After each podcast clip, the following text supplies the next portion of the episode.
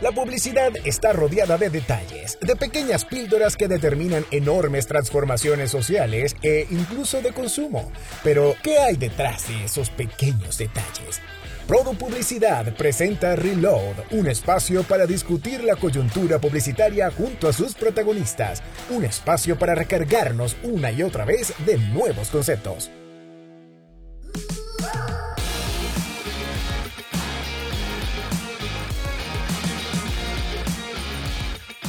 Ser influencer hoy es uno de los sueños más comunes entre los jóvenes.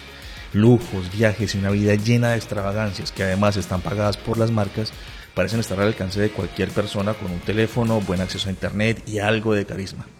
Sin embargo, se estima que solo el 4% de los creadores de contenido puede realmente vivir de ello. ¿Por qué?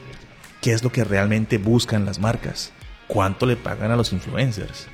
En el segundo episodio de Reload conversaré con Lina Cáceres. Ella es la autora del libro Cómo triunfar en el mundo digital y además es la fundadora de Latin World Digital.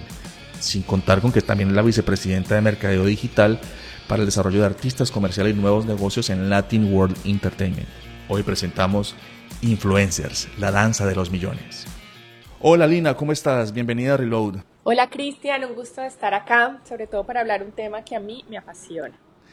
Bueno, Lina, em, tú eres una profesional que ha recorrido, eh, digamos que varios estamentos de, la comunicación. Empezaste, o digamos que vienes del mundo de la producción de televisión y te pasaste al mundo, a este mundo digital eh, con gran éxito, pero cuéntame un poco cómo fue ese paso, cómo, qué te motivó de ir de un lado, de ese lado al otro. Bueno, yo siempre digo que me convertí en management por manager por accidente porque era algo que no, no tenía pensado. llevaba casi 10 años trabajando como productora de televisión en Caracol y en Univisión. Y una oportunidad me llegó y fue producir eh, un canal de YouTube para Sofía Vergara. Había que hacer 35 horas de contenido. Google había financiado 96 canales, de esos 96, 10 eran hispanos y nosotros fuimos el único elegido para entrar a un segundo ciclo de financiación. Y cuando ya veíamos que se estaba acabando el programa, pues dije, o sea, la industria todavía no está preparada para el influencer marketing, es más, todavía esa palabra no se utilizaba. Y vimos una gran oportunidad en que Latin Week, como lleva en, el, en la industria, en ese entonces llevaba más de 20 años desarrollando carreras artísticas en el mundo del entretenimiento, dijimos, bueno, viene una nueva clase de talentos con estos social media influencers porque le están llegando a una comunidad gigantesca sin necesidad de un canal o big media que fuera el intermediario y ahí es donde están las oportunidades con las marcas. Entonces decidimos abrir el primer departamento de management en el mundo hispano que abría un departamento para talentos digitales y desarrollarles sus carreras. Eh, ese departamento ya lleva 10 años y así es como te digo que todo empezó por accidente y, cuando me dices qué fue lo que me motivó, fue encontrar un mundo de jovencitos que estaban muy claros de lo que querían, eh, lograr y era entretener audiencias, era conectar, era impactar. Sin embargo, no entendían lo que estaba sucediendo porque ellos simplemente estaban jugando desde, desde sus casas, en sus cuartos, y lo único que veían que esas audiencias crecían y crecían, pero nunca entendían que había una oportunidad de negocio. Y cuando me senté con ellos y les abrí la posibilidad de los negocios que habían, pues fueron los primeros en sumarse. Y yo creo que en mí salió como una misión de vamos a defender a estos jovencitos, porque cuando tú te acercabas a la industria, ellos, todo el mundo te decía, no, eso es una moda, que no saben lo que están haciendo, pero cuando tú te sentabas con ellos a los 16 y 17 años y sabían producir, sabían iluminar, sabían usar cámaras, lentes, o sea, yo cuando salía a grabar con ellos, yo decía, yo que pasé por una universidad, yo 10 años en medio, necesito salir con equipo de producción y estos niños lo hacen todos solos, entonces ahí entendí que eran que se han formado de manera autodidacta a través de tutoriales de YouTube y yo siempre he tenido con la gente autodidacta tiene un mayor compromiso porque pues uno va a la universidad y uno va respondiendo a ciertas cosas, pero cuando tú eres autodidacta tú tienes que tener una disciplina y me di cuenta que ellos se lo estaban tomando en serio y por eso entró como ese afán de salir en su defensa. Pues esto, esto es genial, además porque mm, claramente has trabajado con, con grandes influencers o, o influencers muy conocidos como Juan Pablo Jaramillo, por nombrar solo alguno, ¿no? Y creo que también marca un poco este inicio de, ver el, mundo de la influencia como un negocio. Pero yo lo que quiero saber es, digamos, hace, relativamente poco se viene hablando del tema del influencer marketing. pero a mí me da la impresión de que nunca se llega a una definición exacta realmente cuál es el marketing de influencia, qué se espera del marketing de influencia. Según tu experiencia, ¿cuál crees que es ese concepto? ¿Qué debemos entender como influencer marketing? Sí, mira, digamos que lo que te decía, digamos que este fenómeno que trajeron las, las, las plataformas sociales, que fue convertir a estos jóvenes influencers en grandes influencers para comunidades, que yo siempre les digo, está mal utilizado el término influencer porque al final del día influencers somos todos, ¿me entiendes? Tú puedes ser un influencer en tu familia, está el influencer comunal que es el que lidera una comunidad, está el de la iglesia, está el de, o sea, nosotros en la humanidad la, la influencia siempre ha existido. ¿Qué es lo que trajo eh, estas plataformas? Que creadores de contenido llegaran a influenciar gracias a su creación de contenido, gracias a su creatividad, así como el, el músico influencia creando música o el actor haciendo sus personajes. El social media influencer crea contenido y eso es lo que construye una comunidad. Y el influencer marketing uno de los pilares más fuertes para el desarrollo de esta industria, pues obviamente han sido las marcas. ¿Por qué? Porque las marcas tienen la necesidad de llegar a esas comunidades por ese embajador, por ese influencer que tiene esa credibilidad dentro de esa comunidad que es propia y por eso se hace tan importante. Entonces, para mí, el influencer marketing es cuando una marca colabora con un social media influencer para poderle ofrecer a las comunidades del social media influencer su producto o servicio. También creo que las mismas marcas no han logrado, o es mi impresión, puede que sí, pero las mismas marcas no han logrado identificar eh, qué esperar de un influencer. Creo que antes las marcas tenían completo control sobre su comunicación, pero cuando se enfrentan a este mundo del influencer marketing, tienen que delegar un poquito de eso, entregarle la personalidad de, este, de, este, de esta persona, valga la redundancia, eh, un poquito de su marca para que lo transmita. ¿Qué ¿Cuáles son esas, esas características que busca una marca en un influencer exitoso? ¿Qué hace para una marca atractivo un influencer? Mira, es que creo que ese ha sido el gran reto de, de, esta industria porque primero eh, las marcas no entendían y no tenían un parámetro para medir. Por eso al comienzo como que las inversiones eran muy pequeñas porque pues era probar porque no sabían sobre qué. Ya en la industria eh, tradicional, como yo la llamo de la televisión, tú sabías que comprabas estos KPIs, o sea, todo ya estaba muy estructurado. Llegamos a una industria que se estructura y se desestructura todo el tiempo porque todo el tiempo cambia. Pero yo siento que, que cada vez hay, hay más entendimiento y hoy en día nos fijamos mucho en lo que es el engagement rate. Y el engagement rate es ¿Qué tanto interactúa una persona de la comunidad del influenciador con ese posteo de marca? ¿Qué tantas lo comparten? ¿Qué tanto lo comentan? ¿Qué tanto le dan likes? ¿Qué tanto lo distribuyen en, otras redes? Y ahí es cuando te das cuenta que ese mensaje sí está teniendo impacto o no está teniendo impacto. ¿Qué es lo que buscan? Y, y digamos que al comienzo, que era lo que buscaban las marcas? Alcance. Pero después se dieron cuenta, yo que gano con tener un alcance de millones, si no, la gente no está interactuando con el mensaje y no le está quedando. Entonces, hoy lo que buscan las marcas es un influenciador que tenga una comunidad súper activa, súper engaged. Es decir, que cuando haga ese, eh, ese posteo, pues eh, se vean los resultados eh, más en conjunto, más integral, donde se vea la, la métrica del engagement, del compartido, del like, del comentario y de lo que puede pasar después. También otra cosa que miran hoy las marcas que, creo que ha sido todo un aprendizaje es encontrar que el perfil del creador esté alineado con ellos en valores, no solamente escoger un influencer por la cantidad de números que tenga, sino por la calidad, que esa audiencia o esa comunidad que yo quiero de ese influencer sí conecte con la mía, porque hay veces cuando nos buscamos los influencers basados en los números y no en la alineación de valores, pues el resultado no, no, no, va a ser, no va a ser el mismo que cuando hay una audiencia que está conectada con los valores, porque la audiencia que llega de él va a encontrar que la marca es una, se puede volver una marca favorita para, para esa comunidad.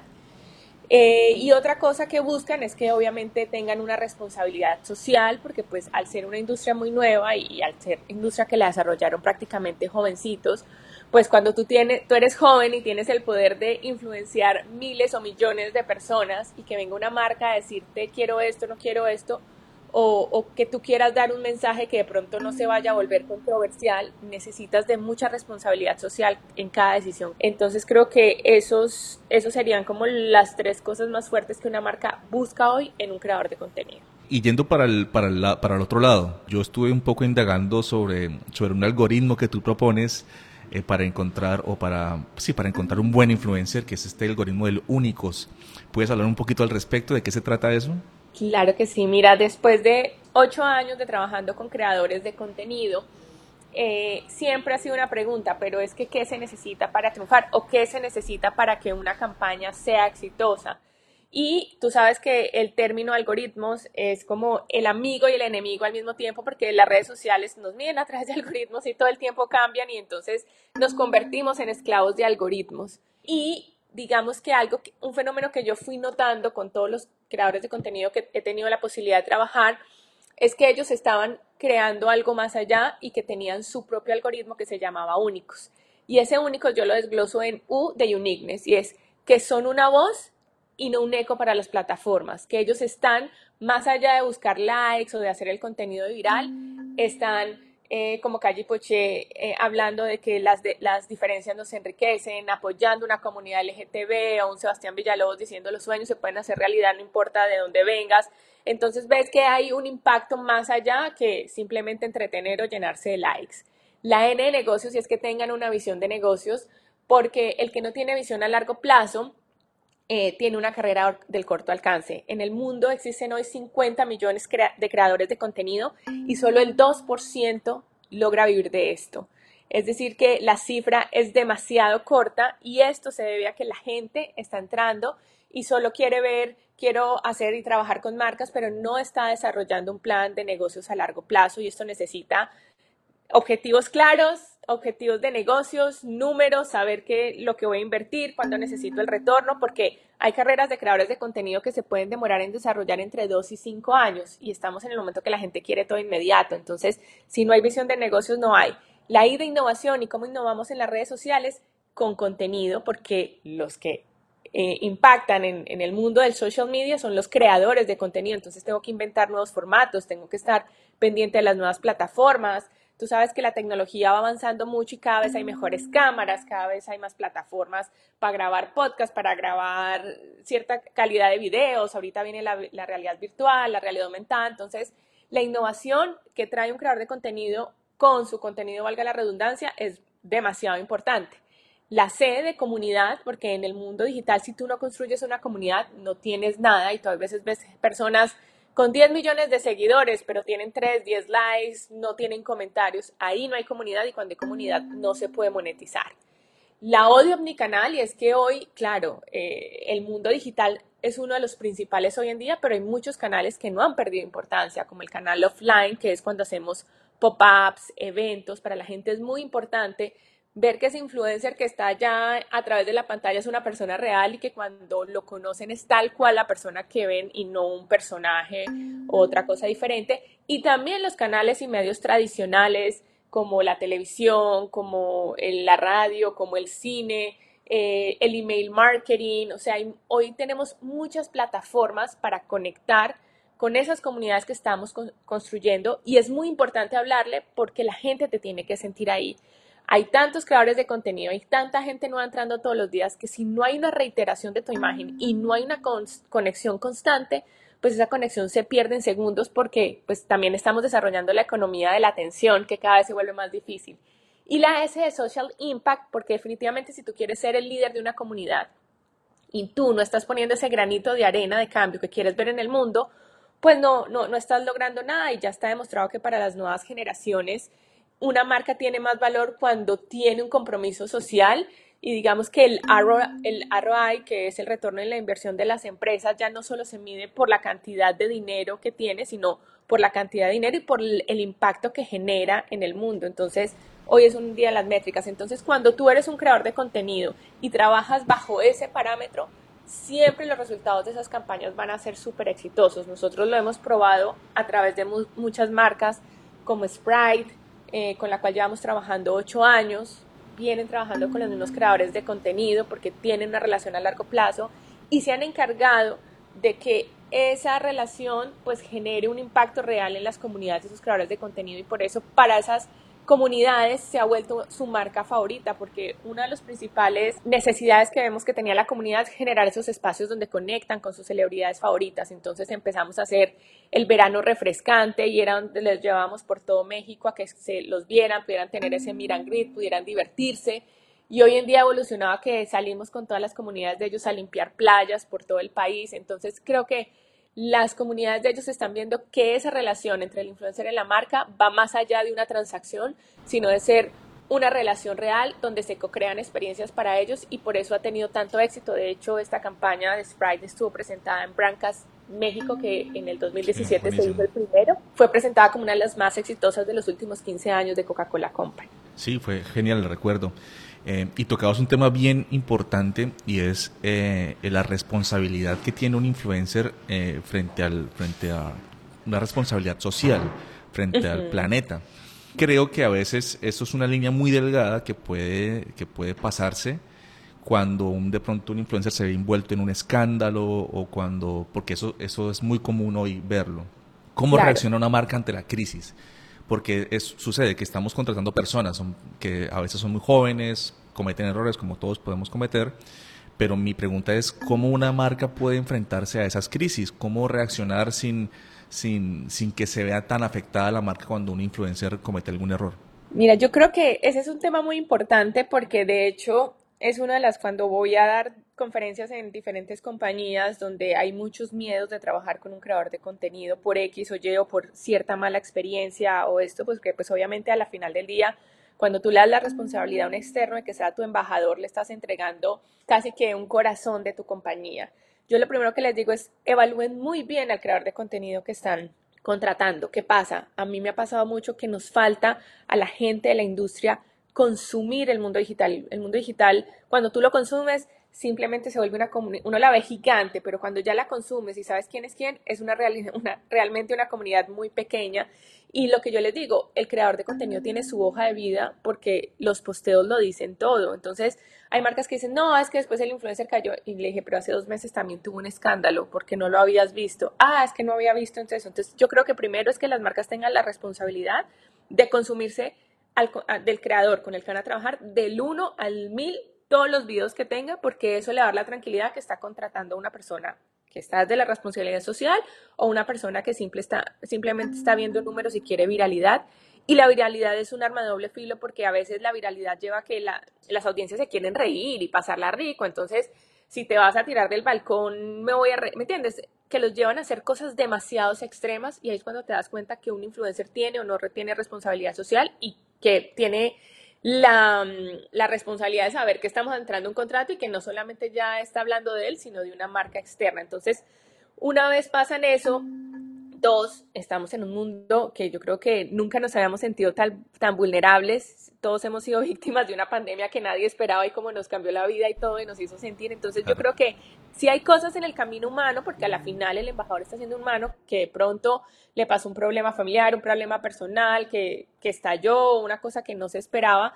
Yo creo que es bueno sentarse a hablar con ellos, entender qué tan grave es el problema y de qué manera se puede hacer. Yo creo que hoy no hay nada más fuerte para, para, las comunidades digitales que demostrarnos vulnerables y saber que no somos perfectos y que de pronto a esta persona le pasó esto algo personal, pero que la sabe explicar y, y, que obviamente te das, y, te das cuenta que es una persona que fue algo accidental, que tiene, que, que, tiene la posibilidad de, de, arreglarlo o de, o de llevarlo de la mejor manera. O si es una persona que cada dos meses está en escándalo, pues ya es muy difícil porque dicen, hay otro escándalo más y, y qué vas a salir a decir ahora. Entonces, por eso creo que esas dos cosas son las más importantes. Primero, mira muy bien con quién estás trabajando para que puedas entender que esa situación de crisis tú sí la puedas manejar en el momento que se presente. Y dos, en el momento que se presente, evaluarla de la manera más honesta, porque creo que hoy la honestidad es uno de los valores que las audiencias buscan más. Eh, por lo que te digo, ya, ya el mundo perfecto, el mundo aspiracional, y te lo dice alguien que viene a la televisión, que fue uno de mis grandes retos cuando entré a trabajar en el mundo digital porque cuando empecé a hacer el contenido de YouTube, lo primero que me decía YouTube, está sobreproducida, eres demasiado aspiracional y todo eso, y yo, era como, desaprende todo eso que has aprendido, porque acá es otra cosa, Entonces creo que, eso es lo bonito de este mundo, que volvamos a lo honesto, a lo básico, que las audiencias eso es lo que están buscando y lo que realmente está conectando. Y en vez de volverse una crisis y quedarse en crisis, se convierte en una oportunidad para la compañía de demostrar que es una compañía vulnerable y que es una compañía que está en camino a mejorar y que, y que si hay un error o un problema lo puedo solucionar y eso genera mucho más conexión con esa audiencia. Hoy, hoy en día, digamos, si uno hace una radiografía como consumidor de, del mundo de los influencers, yo hablo desde mi, desde mi caso aquí en Colombia, uno ve influencers multimillonarios, eh, muchachos y chicos y chicas andando en, en autos deportivos, eh, comprando eh, ropa carísima, viajando por todo el mundo. Entonces uno se pregunta, ¿por qué, ¿por qué es tan buen negocio para un influencer ser influencer? ¿Quién le paga todos estos gastos? Eh, de hecho, incluso genera algunas, alguna suspicacia. ¿Es realmente así de rentable ser influencer? Cuando uno entra al mundo de, la publicidad, ¿las marcas pagan lo suficiente para darse este tipo de lujos? Sí, y también las comunidades. ¿Qué es lo que pasa? Y, tú vas a ver mucho incluso de grandes creadores de contenido que hoy son grandes empresarios y, empresarios millonarios. Y lo que pasa es que nosotros tenemos que entender, y digamos que en Latinoamérica el fenómeno ha sido un poquito más demorado de todo que, que, en el resto del mundo, pues porque eh, nosotros siempre vamos como en unos dos, tres años más atrás.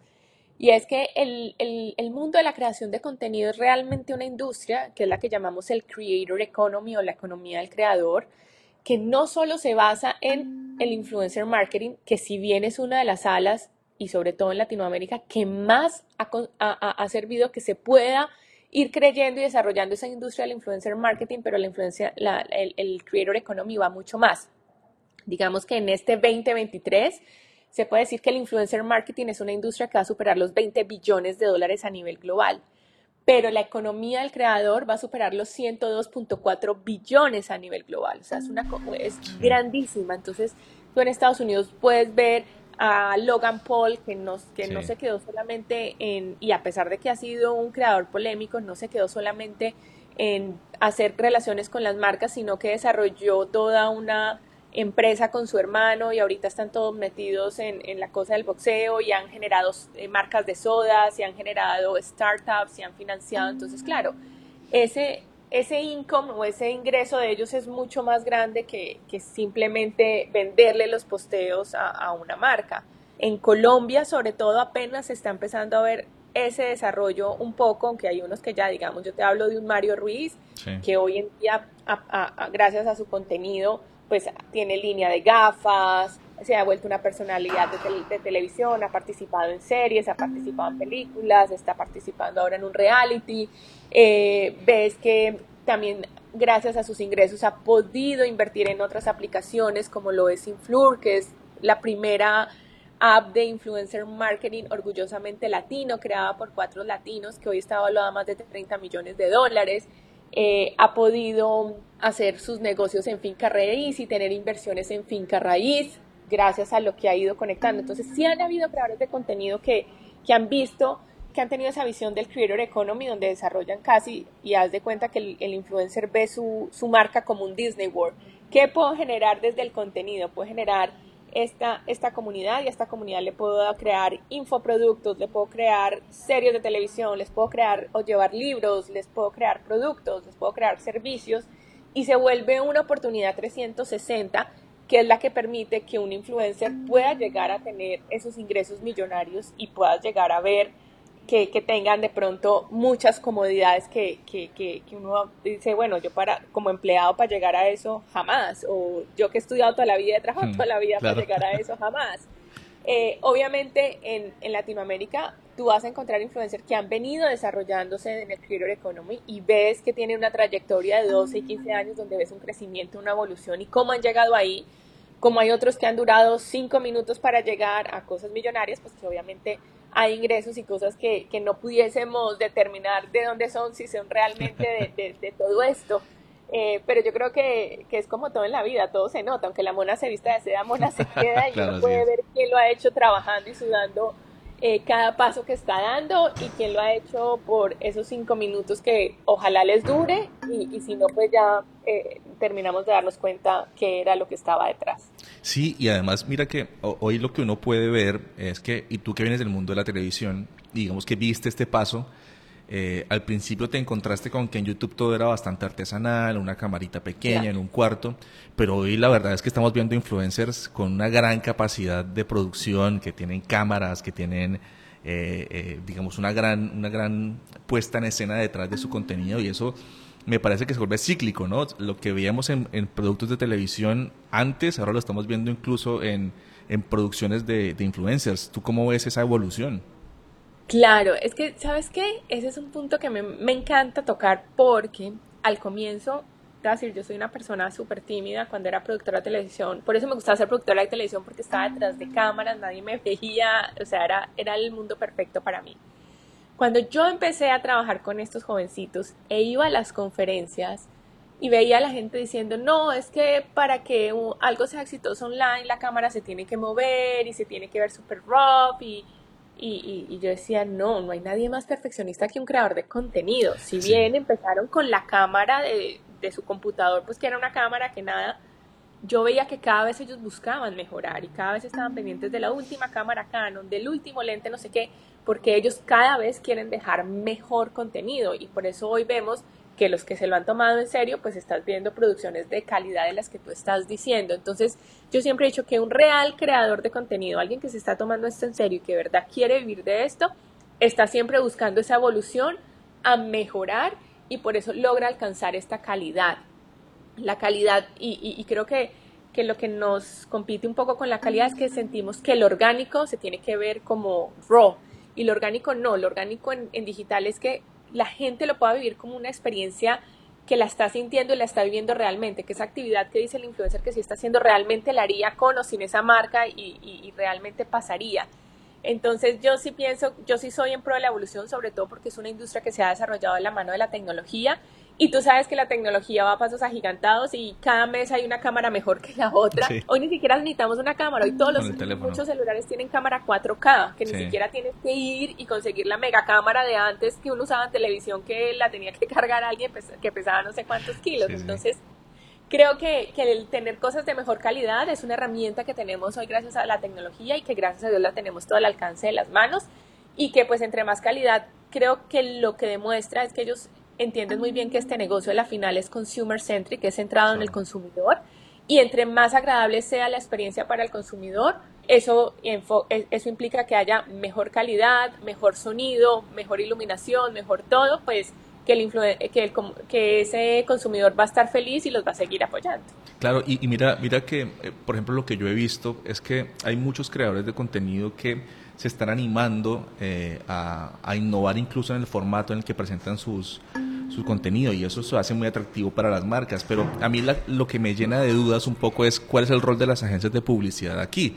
Porque creo que las agencias, eh, eh, pues obviamente yo imagino que una marca le dice a su agencia, quiero tal estrategia de mercadeo o tengo este problema de mercadeo, resolvámoslo y dentro de la solución tal vez está el uso del influencer.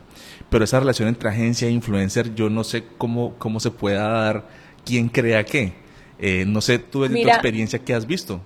a mí me encanta trabajar con las agencias porque si bien eh, le ayudan a la marca como creativamente su marca en video, entonces nosotros siempre trabajamos muy desde el lado de la co-creación. Y para nosotros, para que una campaña sea exitosa, tiene que ser co-creada.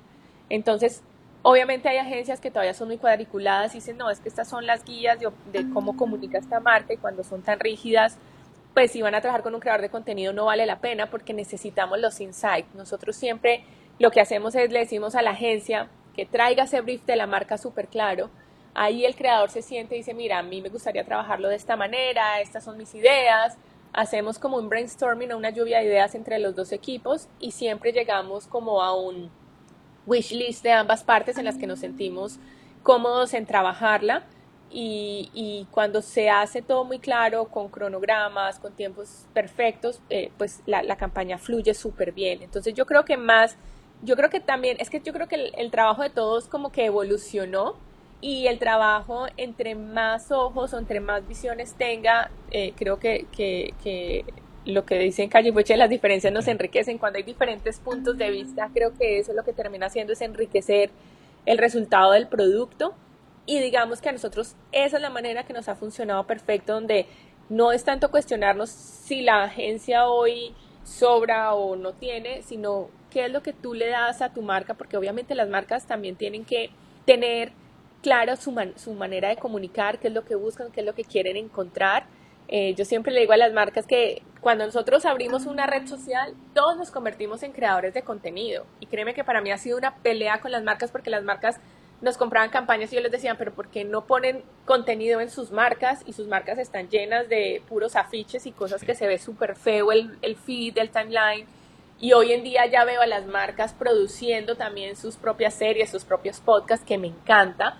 Creo que es muy importante que obviamente tengan esa agencia que les ayude a aterrizar visualmente, cómo se comunica, qué tipo de videos, qué tipo de edición, qué tipo de cosas, para que cuando se siente con otro creador de contenido, que es esta otra marca personal, pues entre los dos puedan co-crear algo muy llamativo para, para ambas audiencias y, y, que sumen entre las dos marcas. Por eso es tan importante cuando escogen el creador de contenido que más allá de los números estén alineados en valores, en comunicación, en estilo de vida, en actividades. Por eso esas marcas esas, esas colaboraciones entre marca y creador de contenido son tan importantes en un inicio, saber que, que sí van de tú a tú y que sí se, y sí se compaginan.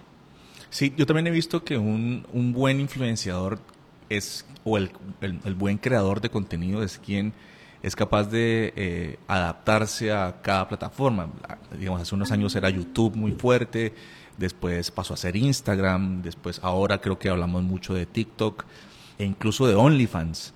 Eh, pero cuéntame un poquito de este, de este rollo evolutivo de, de, la creación de contenido en estas plataformas. ¿Qué onda con OnlyFans? ¿Es tan rentable? O creo que la gente lo posicionó solo como un tema para adultos, pero claramente no solo para adultos, también hay otro tipo de contenido allí. Pero quiero conocer tu opinión al respecto. ¿Cómo viene evolucionando esto de, de, del influencer marketing en estas plataformas? Mira, las plataformas todos tenemos que estar preparados que cada vez va a venir algo nuevo porque pues cada vez las necesidades de comunicación y todo son mayor. Yo OnlyFans, por más que OnlyFans quiera decir no es solo para adultos, sí se ha posicionado y sí está más para tema de adultos. Y donde este tema de consumo de adultos eh, no, no, ha sido, no ha sido próspero, pues creo que si nos vamos a Playboy, si nos vamos a muchos, pues obviamente lo entendemos un creador de contenido que está funcionando en influencer marketing, OnlyFans, a no ser que tenga productos relacionados a, hacia ese entretenimiento de adultos, eh, no va. O sea, si estamos trabajando con marcas juveniles, con sodas, con belleza, con no sé qué, OnlyFans no va. ¿Cuáles son las plataformas que estamos viendo? Porque obviamente estamos viviendo el momento más disruptivo del Internet veníamos de, del desarrollo de todas estas plataformas donde nos conectamos con gente similar, donde conectamos y logramos construir estas comunidades. Ahora pasamos a la web 3.0 que viene es a cómo va, ya, ya va a ser un mundo descentralizado y cómo tú vas a activar tu comunidad y que todos esos beneficios se llama como la etapa de fidelización de las comunidades donde cada quien ya lo que construyó tiene que saberlo manejar para seguir teniendo esa comunidad activa al lado de ellos. Y han nacido plataformas muy importantes como Discord, que es una gran plataforma para activar comunidades porque son actividades que tú le das, o hay plataformas como Hotmart que te ayudan a enseñarle o darles cursos a, tus comunidades y, también lo bonito de Hotmart es que es una plataforma latinoamericana, es de Brasil, eh, que se está volviendo uno de los unicornios más, más, grandes en, en, educación o hay plataformas como Big donde solo se monetiza con audio. Entonces, digamos que estamos en un momento donde están naciendo nuevas plataformas, es más, TikTok ahorita acaba también de, de, sacar una nueva porque me imagino con todo lo que está pasando políticamente que se llama Lemon y que va en crecimiento para no tener tantos problemas que no sea una red no creada en Estados Unidos.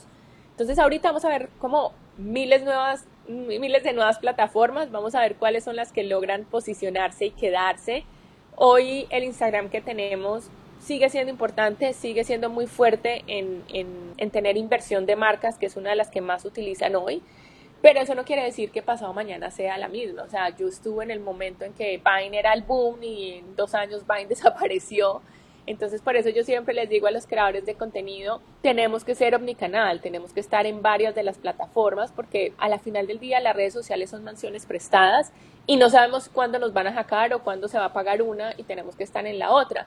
Y por eso es que muchos hoy en día están construyendo sus páginas web, sus landing page, para poder tener todos esos accesos, accesos a los datos, sobre todo ahorita que estamos pasando también en ese momento de, de la privacidad, donde ya las plataformas no pueden eh, utilizar los datos obtenidos para, para, esto y las marcas lo siguen necesitando, entonces cada quien está teniendo que armar su, base de datos. Entonces, como te digo, estamos como en el momento disruptivo, en el momento de cambio y en el momento de cambio vienen muchas opciones que hay que ir con cautela y paso a paso y es cuando tú ya empiezas a analizar qué ofrece esta diferente a la otra para saber que esta puede tener eh, un, gran, un gran desempeño o no y ahí es cuando empiezas a analizar en cuál debe seguir creciendo esa nueva comunidad.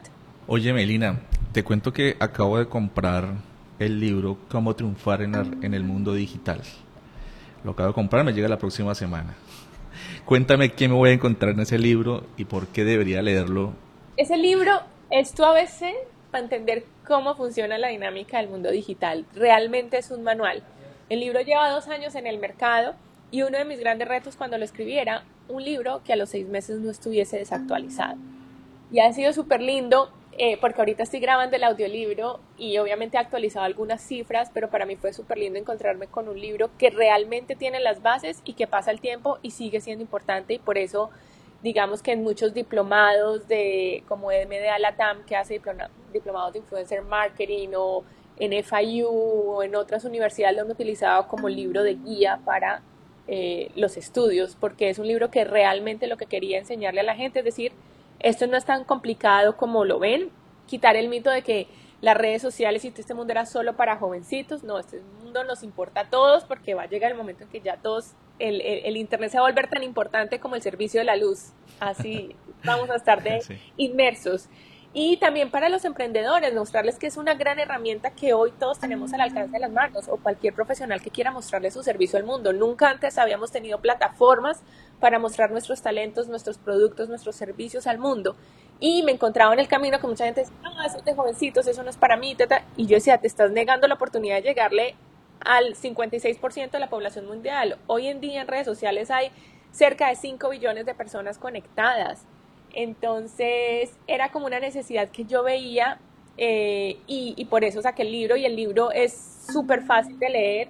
Te cuento un poquito cómo nació, quiénes fueron esos creadores eh, de contenido iniciales, cómo yo llegué a este mundo digital. El segundo capítulo es un taller porque a mí lo que me apasiona el mundo digital es que es diciendo y haciendo.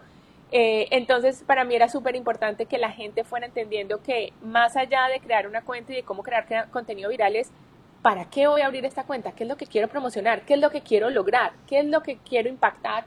Y tener eso muy claro, entonces el segundo capítulo te ayuda a ver todo eso, también te ayuda a ver qué herramientas necesitas para poder hacer bien tu trabajo.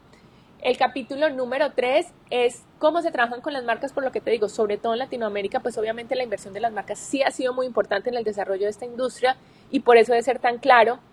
Y ahí vas a tener las respuestas que, que te he dado hoy en el libro que dice ¿Qué hay que buscar una marca cuando trabaja con un influenciador? ¿Qué tiene que mirar un influenciador cuando trabaja con la marca? ¿Qué es un manager? ¿Por qué existen las agencias? O sea, todo muy ABC.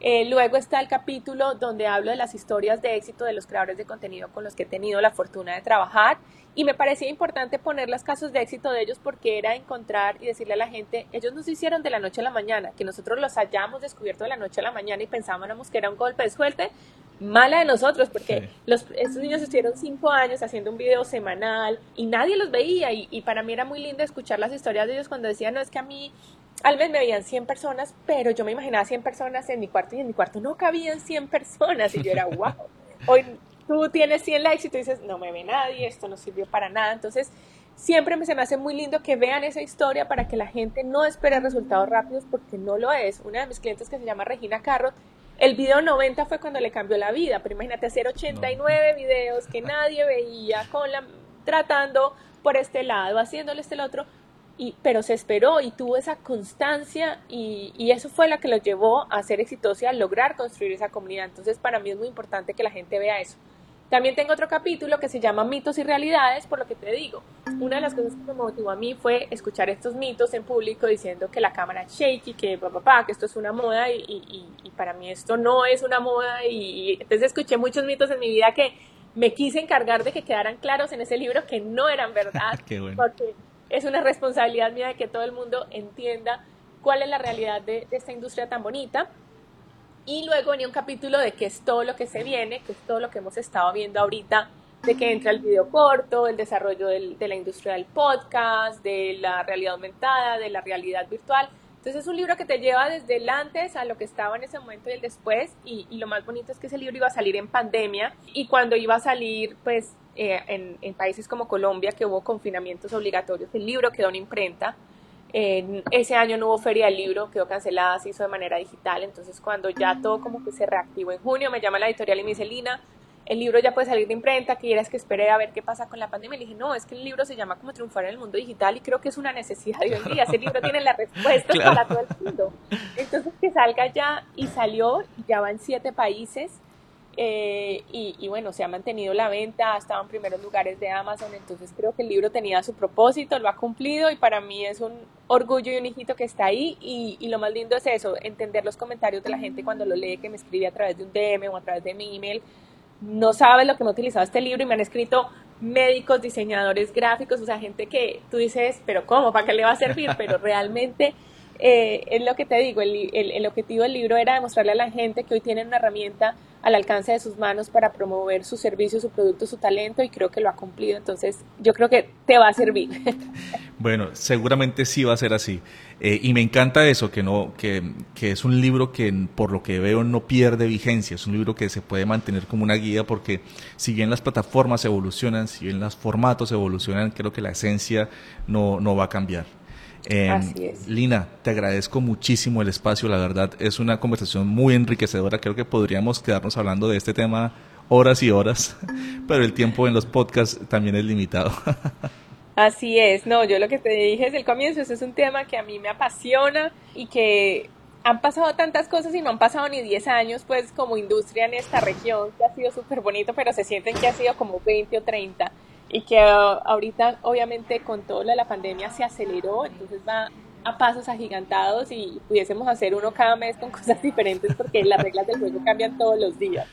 Así termina este nuevo episodio de Recarga, donde la industria tiene un canal de conexión. Escucha más programas y mantente conectado en radioprodu.com.